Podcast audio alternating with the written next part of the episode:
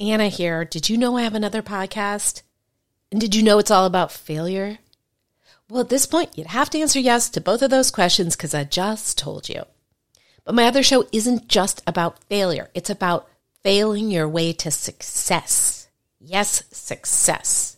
Because the most successful people are often just the people who've gotten up the most times after their failures. Don't believe me? Go download Fail Your Way to Success wherever you get your podcasts or go to failyourway.com for more info. Now back to the show. Make no mistake, if you're an author, you're an entrepreneur. You're selling the world on your book, aren't you? Of course, it's not as easy as launching a business and then tossing any old book up on Amazon.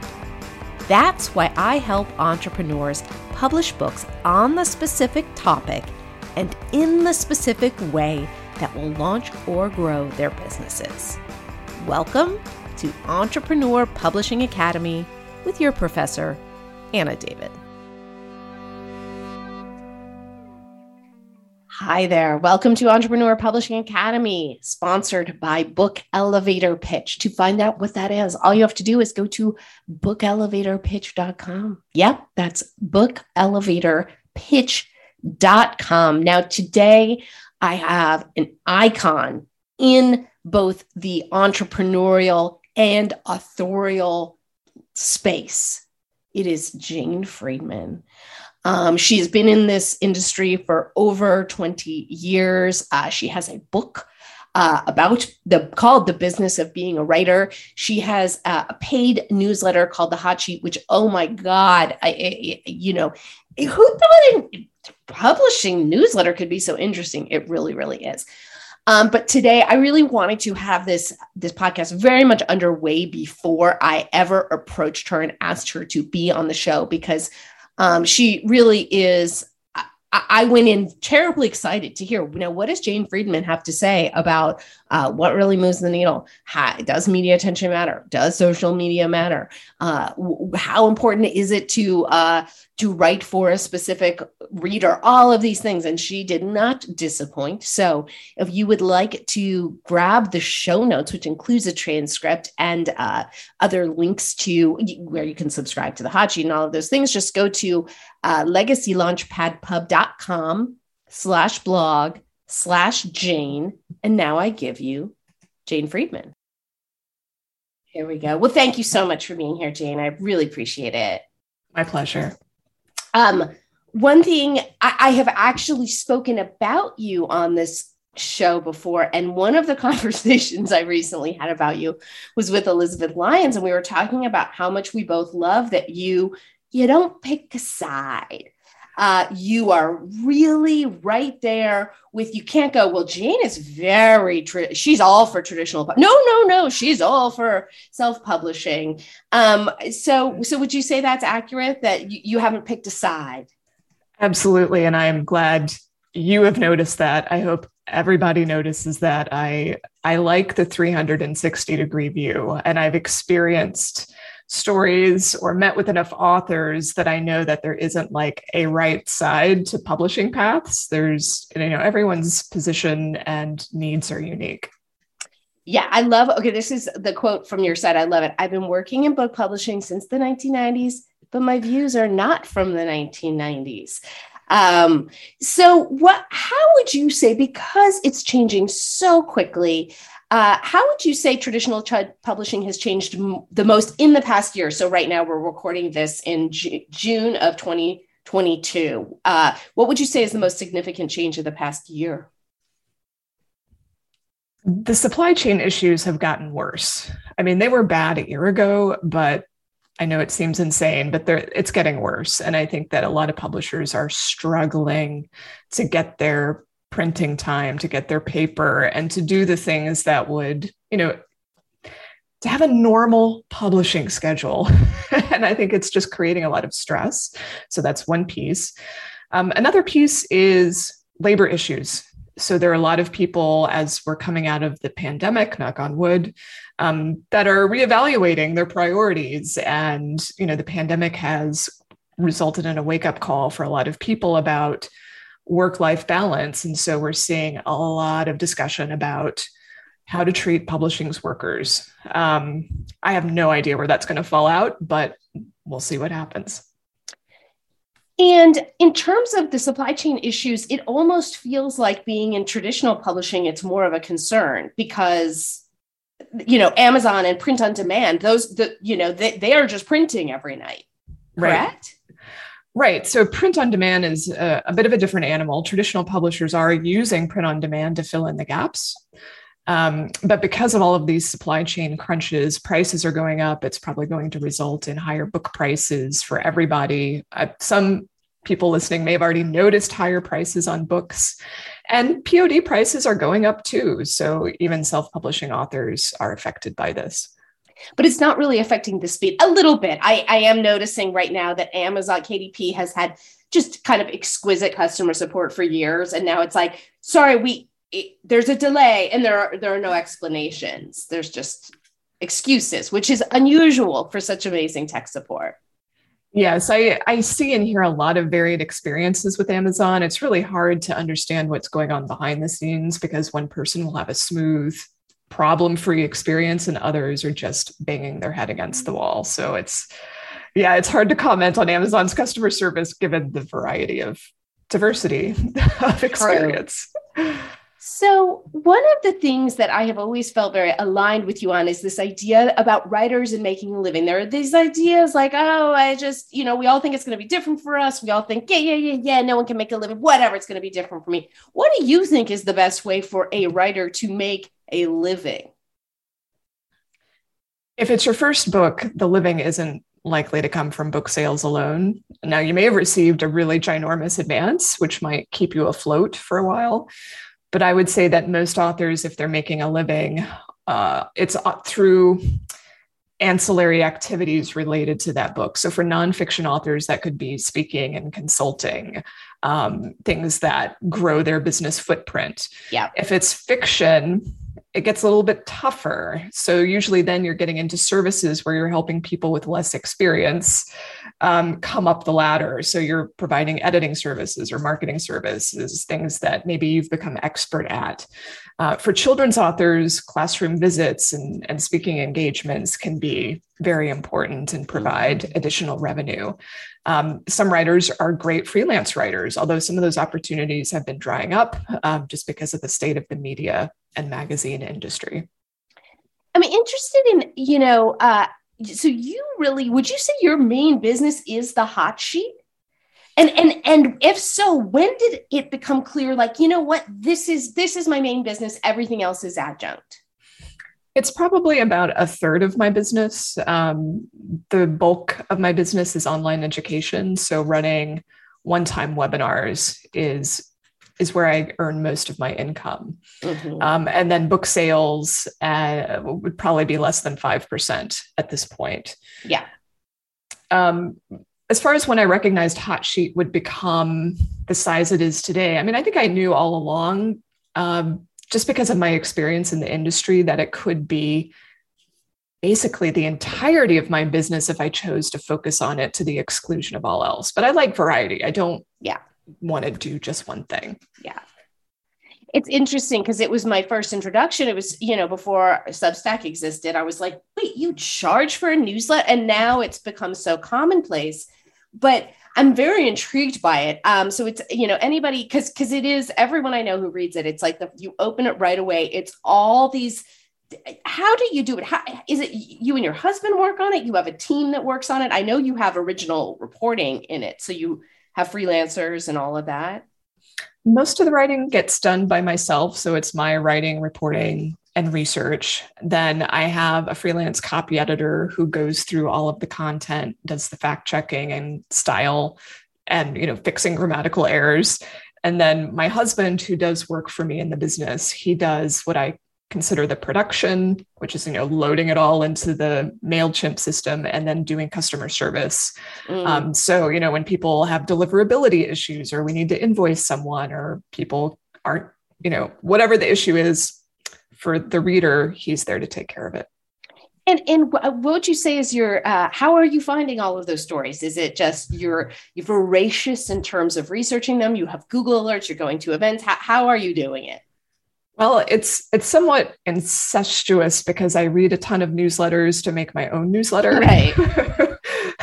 and but you know i've been studying industry publications you know since the early 2000s um, so i obviously i subscribe to all of the main industry outlets like publishers weekly the bookseller shelf awareness publishers lunch i could go on uh, but there are lots of other like publishing adjacent newsletters that are super helpful and that i'm always scanning for bigger picture trends like mm-hmm. related to substack or to advertising um, or serial reading and writing apps. Um, so it's the publishing world is very multifaceted. Some people call it, you know, two dozen industries in one. And so that always gives me a lot of uh, fuel for the fire. So I'm curious, what would you call, how would you define success for a book? What is, and I realize it depends on the author, but what would you consider a quote successful book?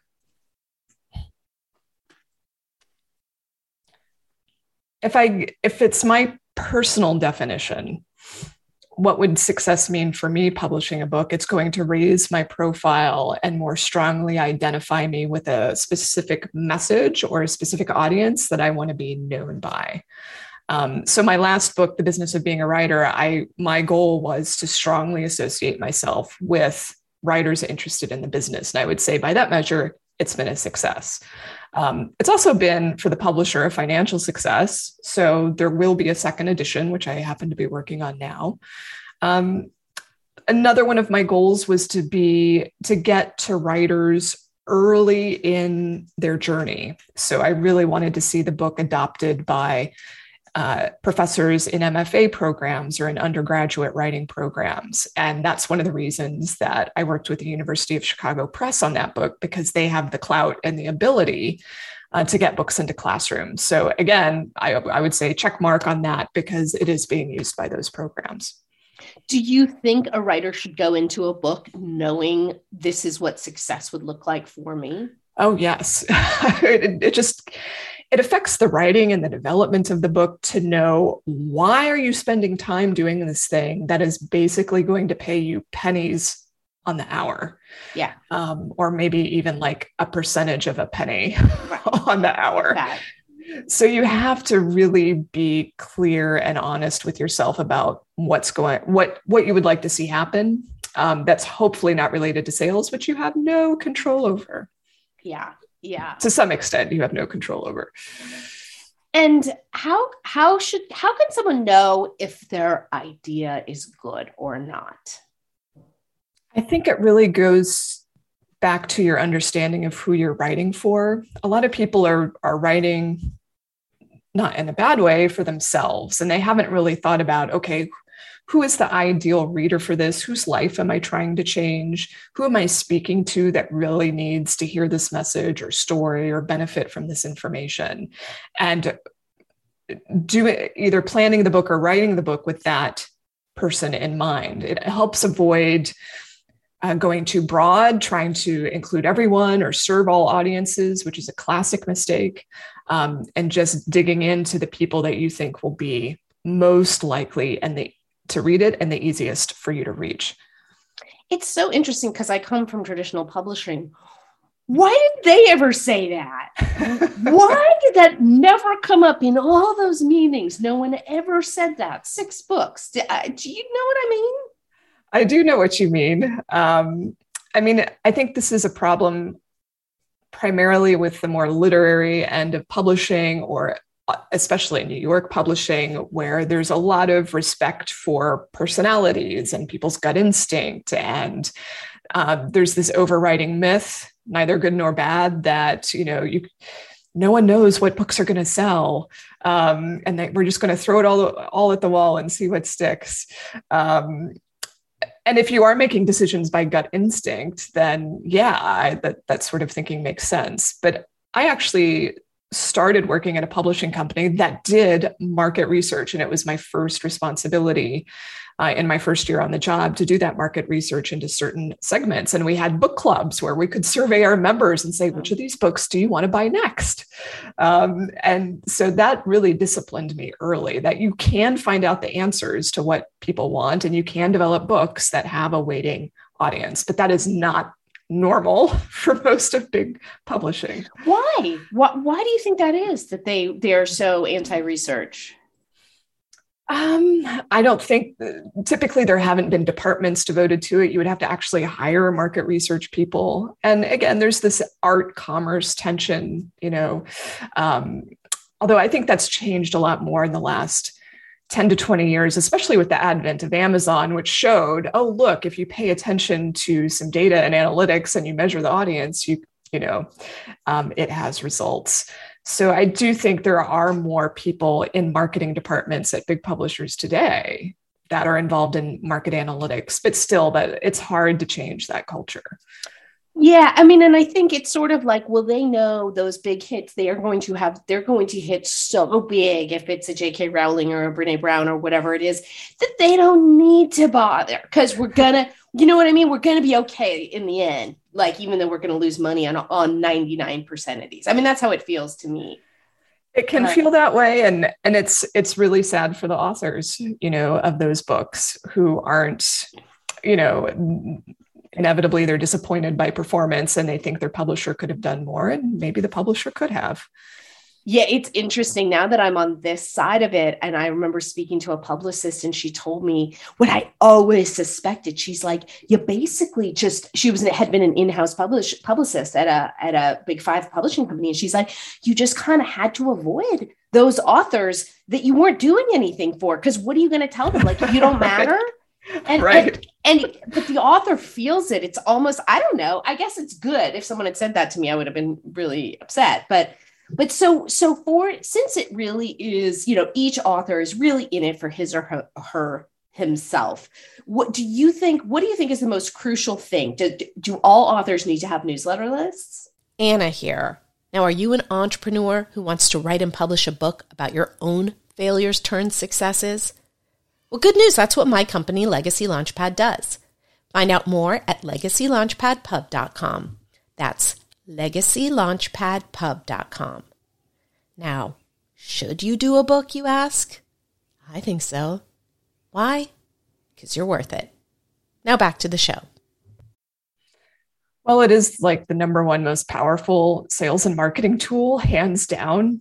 Um, there is nothing in my mind um, that's a better asset to have that protects you that protects you from the changes happening. If your publisher drops you if your agent dies if, if um, you know whatever happens you've still got that direct connection to your readers. I always hesitate to say you know you must and there is no other way but it is one of the best insurance policies against change in the industry. And certainly we're seeing now with the growing privacy um, protections through social media or Apple, they're coming on Google too um, that makes those channels less effective. It makes the advertising less effective. And if you hear people inside publishing talking today, even at traditional publishers, they're trying to beef up what they call their first party data, which is their direct experience of selling to readers. And that's often through email um, mm-hmm. and, and not through you know their own website. And of course, Amazon's not sharing any data. So that's really incumbent on whether it's author or publisher to figure out who those readers are and reach them without depending on a third party party. Even when people go, well, email's dead. Who opens email anymore? Is that just not, that's just simply not true. It's not true. It's yeah. not true. In terms of social media, you know, one of the most fascinating things, and, and I, I know you definitely covered it, but was that that New York Times story about a year ago that said like, okay, here we go. Publishers have been, you know, really prioritizing social media, but Billie Eilish has millions of subscribers and she sold, I think it was under 60,000 copies. And Justin yeah. um, Timberlake, uh, you know, over five years, under 100,000 copies. So, what is it with social media? Will you explain how it matters and how it doesn't matter?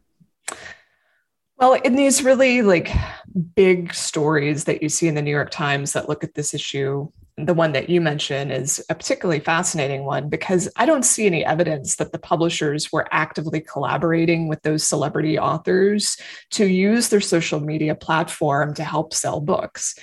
So if the author themselves haven't kind of been bringing people in and, you know, taking them along on the journey and themselves being excited about the book and talking about it, of course, it's, you know, there's not going to be any sales of it. Um, so the publisher just can't sit back and wait for the social media numbers to do their job. There has right. to be an actual engagement. Surprise. Right. Um, the other thing that I think people miss this distinction is that, for example, on TikTok, we have the BookTok phenomenon, which is indeed selling tons of books. It's responsible for the bulk of fiction sales growth this year and last year.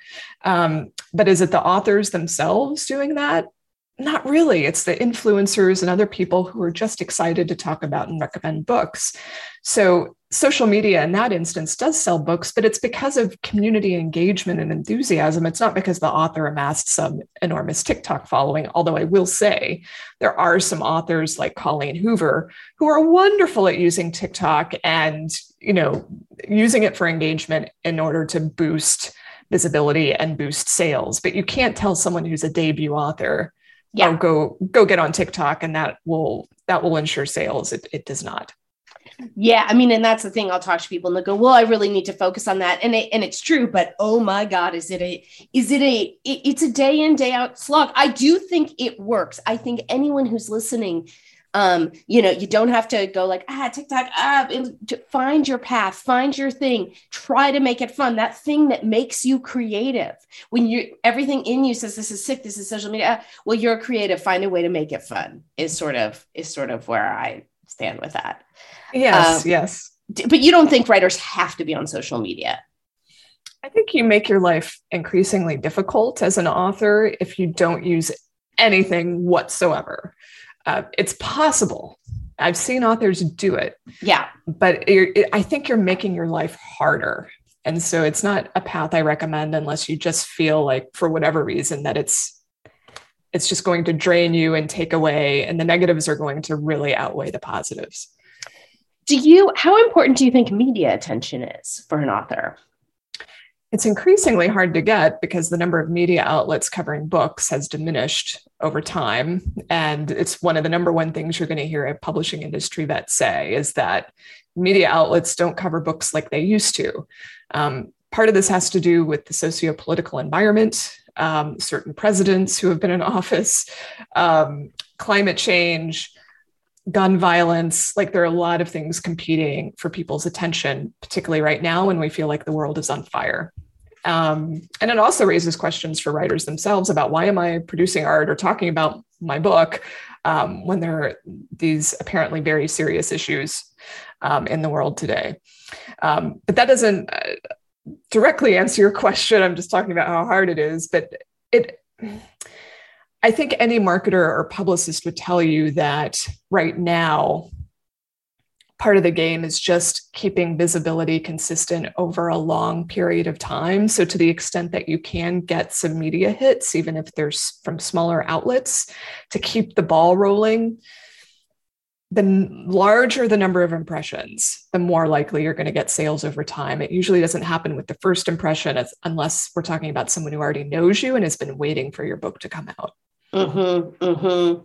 And but but also uh, getting seeing how your book relates to the news. And obviously that's not always easy. Certainly with fiction it's not easy. But but with nonfiction you know there again it's using your creativity to find a way like well how does the business of being a writer fit into what's what that that's what we figure out. We're creative people. Yes you have to find those links between what people are talking about what's in the zeitgeist and what's in your book do you think um, there's particular media hits that really move the needle? Obviously, Terry Gross, um, right. um, but is it, but are there others? I mean, I know personal experience like being on Good Morning America or Today Show that doesn't necessarily result in book sales. That's correct. Um, the big favorite right now is CBS Sunday Morning because they actually give the author like a good seven or 10 minutes uh, to talk about the book. And so people like have an opportunity to really kind of sink into who this author is and, and what they're concerned about. Whereas the other morning shows, I don't know how long those segments are, but they're really short. Um, other things, um, any sort of celebrity book club or influencer book club. So this includes like Reese Witherspoon, Jenna Bush, um, retailer book clubs like the Barnes and Noble, like they all have these picks, and those are all super helpful. Do you have any tips for getting attention from those celebrity book clubs? I mean, unless you already have an existing connection, I don't know that I would recommend trying to knock on those doors. It's really something that's facilitated through your publisher. Yeah, yeah. Do you recommend um, book tours?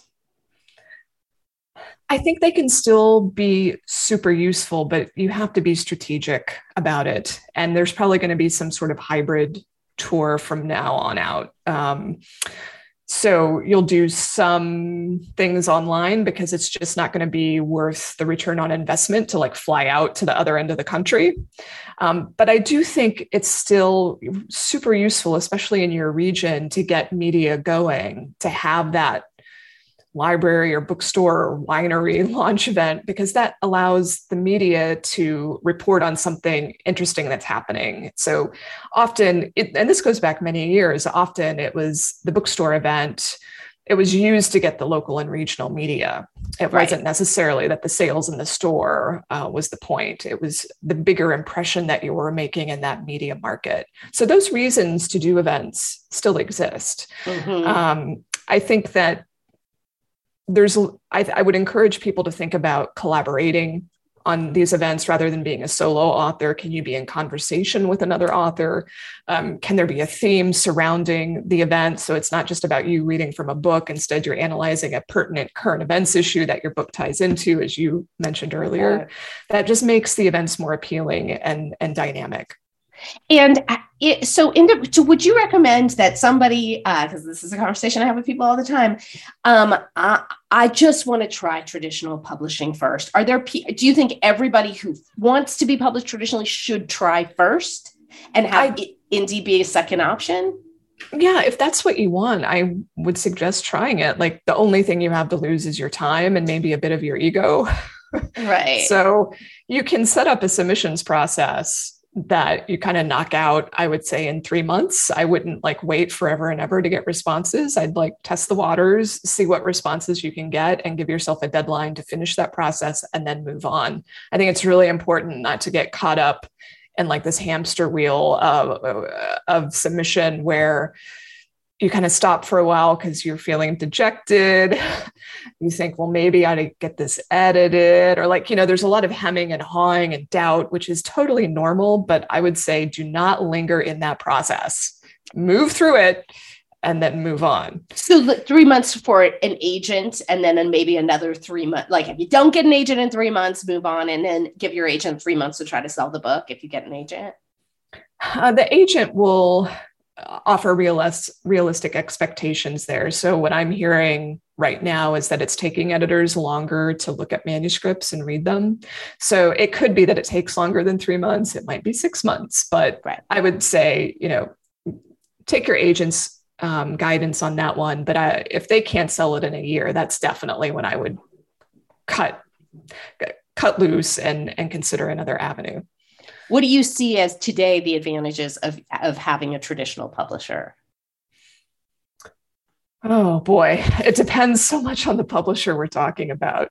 So, for instance, um, Amazon Publishing, which many people confuse with self publishing, it's not. This is their traditional publishing operation that does a thousand titles a year. They're enormous. They have about two dozen imprints covering every category and genre.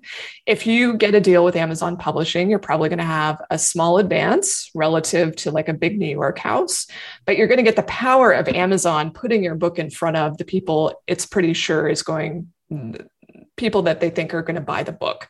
Um, they're probably going to put it in Amazon Prime or it's going to be in Kindle Unlimited, and you're going to get huge exposure that it would be very hard for like a big five publisher to get you. Mm-hmm. But you're in the Amazon ecosystem. You know, you're not in the bookstore ecosystem. Now, if you're the sort of author who feels like, oh my God, this is like, this is the independent bookstore book, I think it's going to, bookstore people are going to love this thing. And you can sometimes see exactly what titles are like that because they're actually about bookstores. Hmm. and those are just, you can tell these are dead ringers for bookstore promotion. Anyway, if that's what you want, you kind of need a big five to help you do that, or at least a really strong independent house like Grove Atlantic. Um, so it really it really goes back to what you're looking for. Not that you have the choice of publisher there, but publishers are great at getting your book stocked in bricks and mortar. Um, they can be really powerful at online marketing and promotion if they have that direct to consumer list, which some do. Um, so you know they if they have an active publishing program in your genre or category, you then also have the benefit of the relationships, I hope, of other authors in that imprint. And it's it helps build your network as well.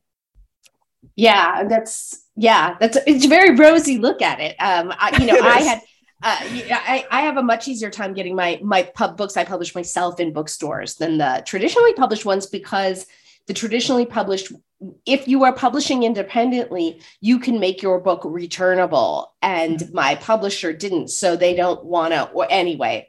Oh jane you don't want to hear me about this. Trust me. Um so what Oh, oh, so what I was going to ask you is for an independent, so somebody who doesn't have a book publisher behind them, how would you recommend making yourself attractive to a bookstore or a winery or wherever? Is it saying, um, you know, I loved your idea about make it a themed event. Is there anything else like that? Or how, how would you recommend people go around trying to secure those? Well, it's going to depend a little bit on the venue. So, like bookstores, if they're going to order the book for the event, it needs to it, it needs to be available on certain terms from certain places. So, like, they're not going to order your book from Amazon if you've self-published it strictly on Amazon. Right. Um, you have to have it available through Ingram, and you need to choose the appropriate discount, which is 55%. So there are those like little technical logistical pieces if you're dealing with book-oriented venues that have certain expectations. Aside from that, any venue is going to be looking at your ability to get turnout. And so you need to look for evidence that you can generate an audience for this venue, um, unless they're charging you and that's how they make their money, right? So you have to show that oh well you know at my last event at such and such venue we had so many people turn out and we sold so many books. And so if you're totally new though and don't have that track record then you could mention maybe that you have an email list of a certain size or you're active on social media or you're partnering with this person who does have a presence and is going to be marketing and promoting it. So essentially what i'm saying is you have to give them an idea of how you're going to market and promote the event and show that you're not relying on the venue itself to gin up interest. And I didn't actually know that there are, there are bookstores that you could possibly pay to have an event. That's a great idea if, if you're yeah. brand new. Yeah, there are some venues where you can just pay them outright. Great. Well, this has been fantastic. Um, is there any uh, final piece of advice you have for somebody who is sort of, I know I want to write a book, but I'm not sure what to do? What would you would you have any final advice for them? Um, have patience with yourself in the process. I find that a lot of people are are either if they're not paralyzed by self-doubt um, they're rushing or they they expect things to happen more quickly than they actually do especially in the publishing industry which is notoriously slow. But writing itself is a slow process. So just give it the respect and attention it deserves and and take some joy i hope in the act of writing and revising because that's that's what it all boils down to is taking joy in the work. Agreed um, so, Jane, if people want to find you, what's the best way? Uh, my website's janefriedman.com. That points to everything that I do, whether it's the paid newsletter, the classes, and, and events. Fantastic. Thank you so much, Jane. And thank you guys for listening. Thanks for joining me this week on Entrepreneur Publishing Academy with Anna David. For more info about the show, go to entrepreneurpublishing.academy where you can get links to show notes and subscribe to the show on iTunes, Stitcher, Spotify, Google, and all the other places. Speaking of those places, if you got anything out of this show, I can't tell you how much I'd appreciate a rating on iTunes. And please don't forget you can tell an author or entrepreneur friend about the show. Another Forget Me Not, my company Legacy Launchpad Publishing, is available to help industry leaders those with stories to share at any stage in their publishing journeys, whether that's writing, editing, or publishing. Just go to legacylaunchpadpub.com to find out more. And Be sure to tune in next week for well next week's episode. You know, if you subscribe, you never have to worry about missing one.